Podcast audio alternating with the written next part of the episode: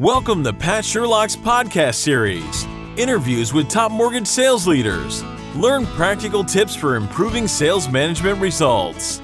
Let's get started. Hi, everybody. This is Pat Sherlock, and welcome to today's podcast. Today's topic is such a critical topic selling remotely during a pandemic. Certainly, it's a timely topic. I am thrilled to have our expert today is Eric DeClercq. Everyone knows Eric. He's a superstar in our industry. He is currently president of Weichert Financial Services. Prior to that, he had a successful career with many different mortgage companies, including Loan Depot and certainly One. Hi, Eric.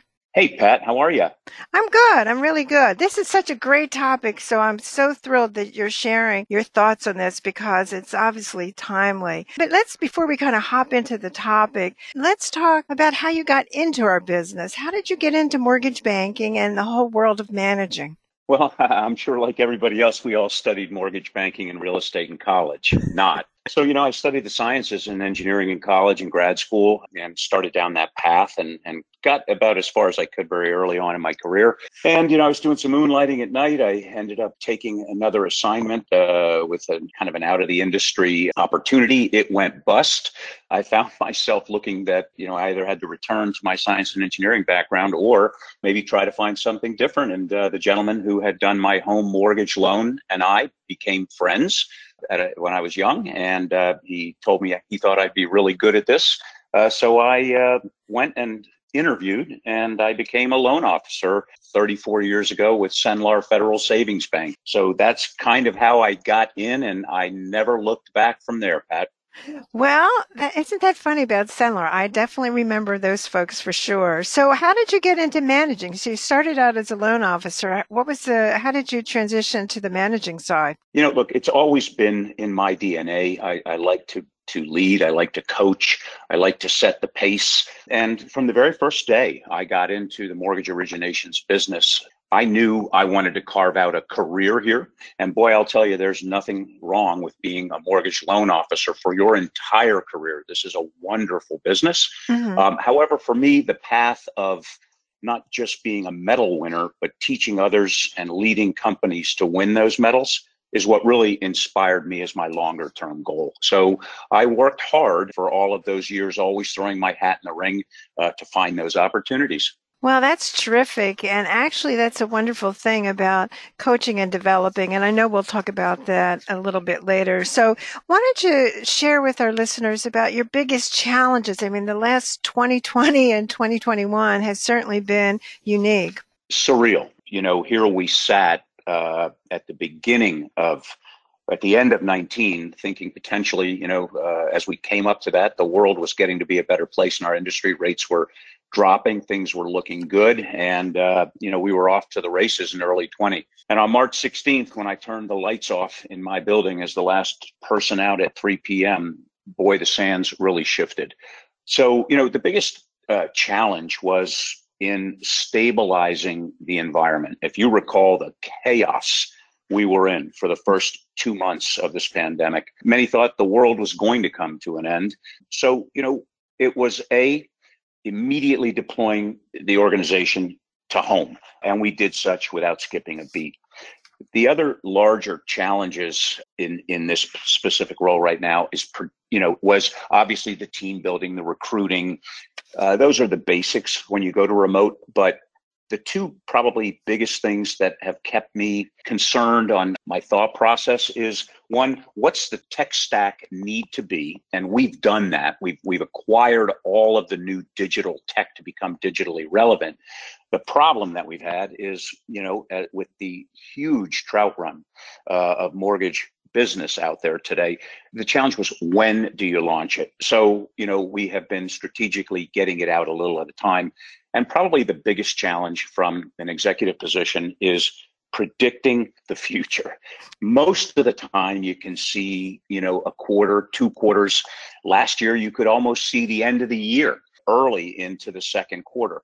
This year it is almost impossible, I find, to predict even what next month will look like based on all of the moving parts, the economy, jobs, the vaccine, herd immunity you know, what are margins going to do? There are just so many unknowns that with this external factor called COVID makes it almost impossible to predict. When you're looking back, what was the biggest surprise? Was it the fastness that this all came about or just that it was an unknown? That my personal surprises were humbling. We maintained, first of all, the morale. The morale of our team, you know, we worked hard on it leading up to the pandemic. We did not know the pandemic was coming, obviously. Boy, did that pay dividends. The morale of the team, their spirit, the unbelievable commitment and time that they put into making this work. The productivity that we achieved was beyond surprising. I, have never seen this type of productivity in my career. And, you know, through all that, maintaining, you know, a 98% customer satisfaction for the entire year of the pandemic, not missing a settlement, were all extremely surprising to me. And most importantly, our team, you know, coined a phrase that they told me, and they just told me simply, Eric, we got this.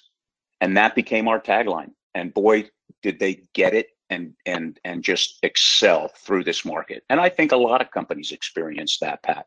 Eric, I know that you're on top of a lot of the issues that are within mortgage banking. What is it that you do to really stay on the forefront you know, Pat, as I transitioned from, you know, kind of, you know, line salesperson to uh, mid-level executive, you know, running sales districts or regions or divisions or even, you know, lines of business within a company, you know, it was still pretty much the standard blocking and tackling of just sales execution.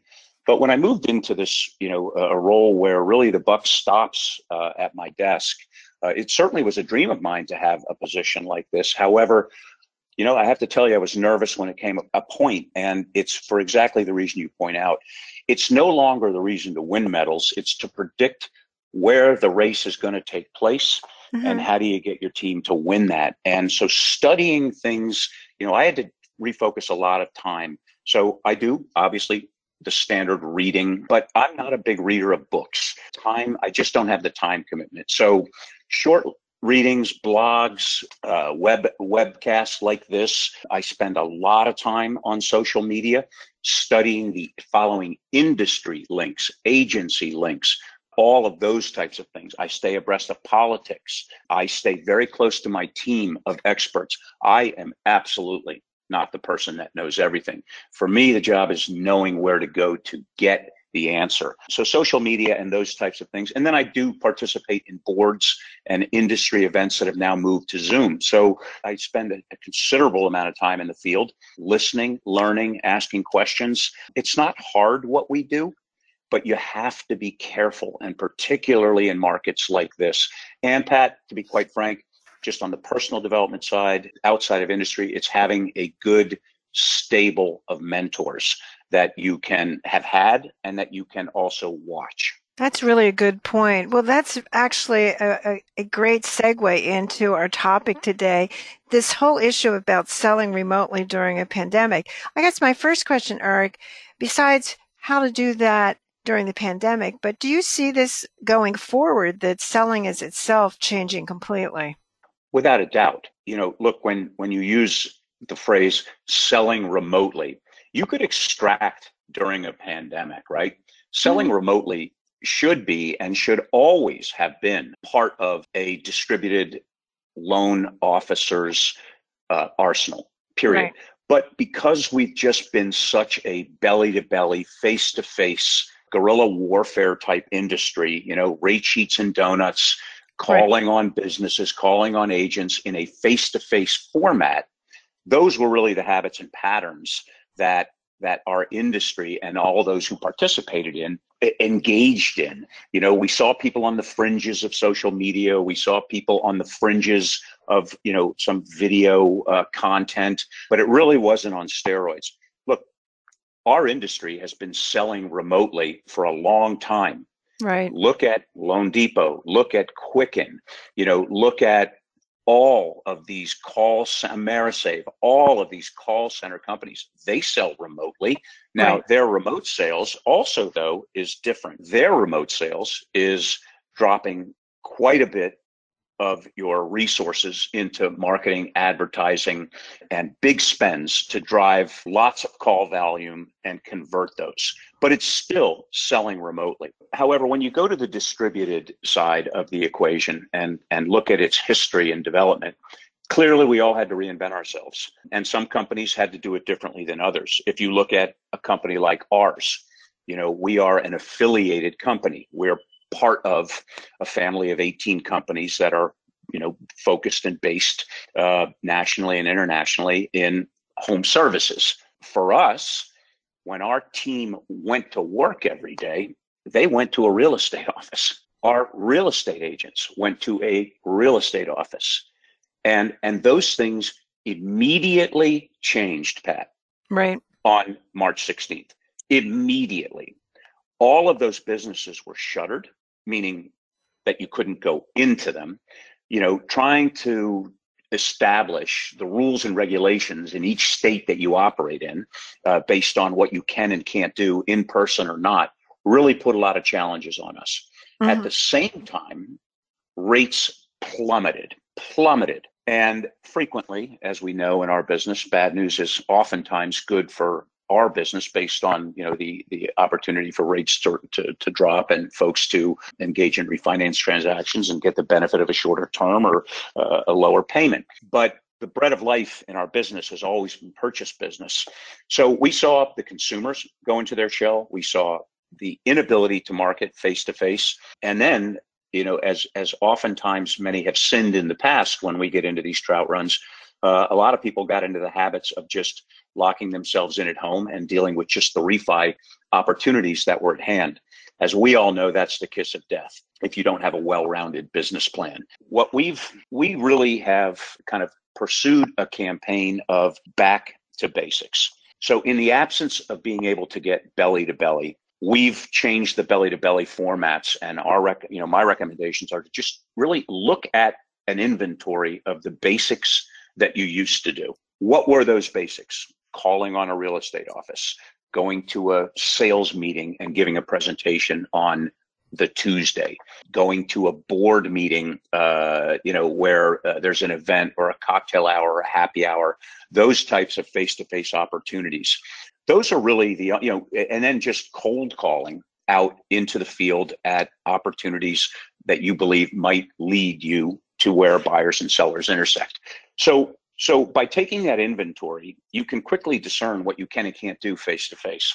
Certainly on you know selling remotely, one thing that everyone did and smartly was they immediately took advantage of lower interest rate opportunities and did the business that could be done telephonically and has always and historically been.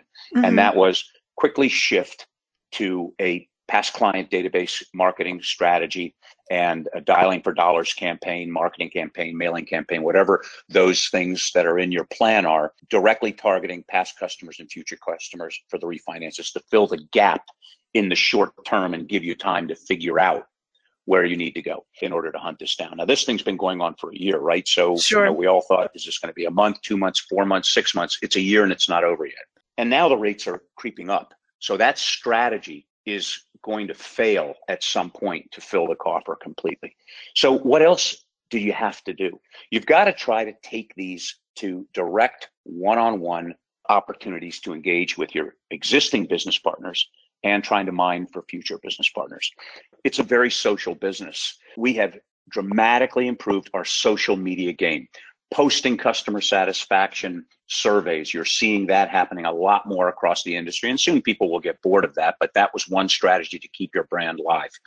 Posting video content, short, concise snippets to keep your brand and visibility around. One of the key things that we engage in is we moved most of our prospecting to Zoom type events. And that was done a couple of different ways. One, we would set up prospecting sessions. It would be at a certain time on a certain day with just our sales team, as an example. And we get everyone together, try to create some fun, have a kind of a, a happy hour event where you're dialing for do- dollars, talking in the chat, creating a buzz and trying to recreate the bullpen environment um, that you know that is so Glengarry, Glen Ross in the sales cycle. Secondly, we partnered with our real estate company and we have three to four to five prospecting sessions a week. Some are two hours long. We have hundreds of real estate agents on those calls, hundreds. And we have a hundred mortgage advisors. Our title advisors are on those calls. Sometimes our insurance advisors are on those calls. And we are prospecting together, handing off, feeding on the energy, and helping prospect for each other as well. Um, we are, and and that's an, been an extremely powerful. We did that the day the pandemic broke. We didn't stop at our company and shifted into that type mm-hmm. of a, a virtual environment. Individual phone calls are critical. You have a core group of an inner sphere. It's critical. We call those core calls, making five to 10 core calls a day. And that's not, hey, Pat, how are you? What do you got cooking? And what do you got for me today? It's, hey, Pat, how are you doing? How's your family? How have you been? I know the listing inventory is tight. What can I do to help you? Is there anybody you're working with? What can we do? So it's a much more individualized campaign. We also, with a lot of the technology that we've launched, we've become fluent in that to try to assist our agent partners in navigating that space. We're out looking and trying to help prospect for inventory for our real estate agents, trying to add value during this cycle because to you know to any salesperson's advantage if if there are less people calling and trying to sell your prospects and you stay close to them you have a tremendous opportunity to really increase your goodwill and relationship. And so those have been some some very critical components. We also created lots of kind of individualized focused contests on a variety of targeted activities. If we were trying to stimulate refinances, we did that. If we were trying to stimulate higher loan balances, we did that. All of those types of campaigns, we identified our prospects, our agent partners, attorney partners, title partners, and we began to transition from in person marketing to Zoom marketing. And we've been relentless with this. It's not for everybody, Pat. It's not for everybody. But you know, there's so much opportunity out there today. If you do these things and you you stay engaged, it's been a banner year and it should be again this year. Right. Yeah, well, I think you've really covered a lot of great strategies for sure. The time has flown by. We only have a, a, few more minutes. Eric, how would you summarize if you had to give a couple takeaways for our listeners today? Look, Pat, as always, my number one position is remain positive we are in a terrific industry and attitude is everything. People will always buy and sell homes. And for those of us that do this, you hear those wins every day. It is, in fact, the American dream. Have a long outlook on your business. Only work on the things you can control. Don't let your mind wander right now to all of the things you can't. Stay busy, prospect, the industry will change. And my counsel is change with it. It's a great business and it has legs. Well, Eric, they're great words to end on for sure. And I want to thank everybody for listening to our podcast today. We appreciate you spending time with us. Uh, if you want more tips on managing in between our episodes, certainly follow me on LinkedIn and sign up for the weekly sales blog. Uh, thanks so much, Eric. Thank you so much for having me, Pat.